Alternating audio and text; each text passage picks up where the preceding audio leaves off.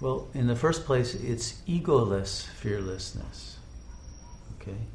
It's not an ego denying its fear, which I think must be the unhealthy one, that has to prove its fearlessness by challenging death or something else and, and taking risks that are inappropriate.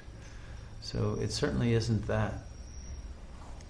It is a product and very natural byproduct, you could say, of the realization that you are one with God. And so there is nothing to fear. Nothing to prove. Nothing to prove at all. And no one to prove it to. And because you're not the body, why fear death?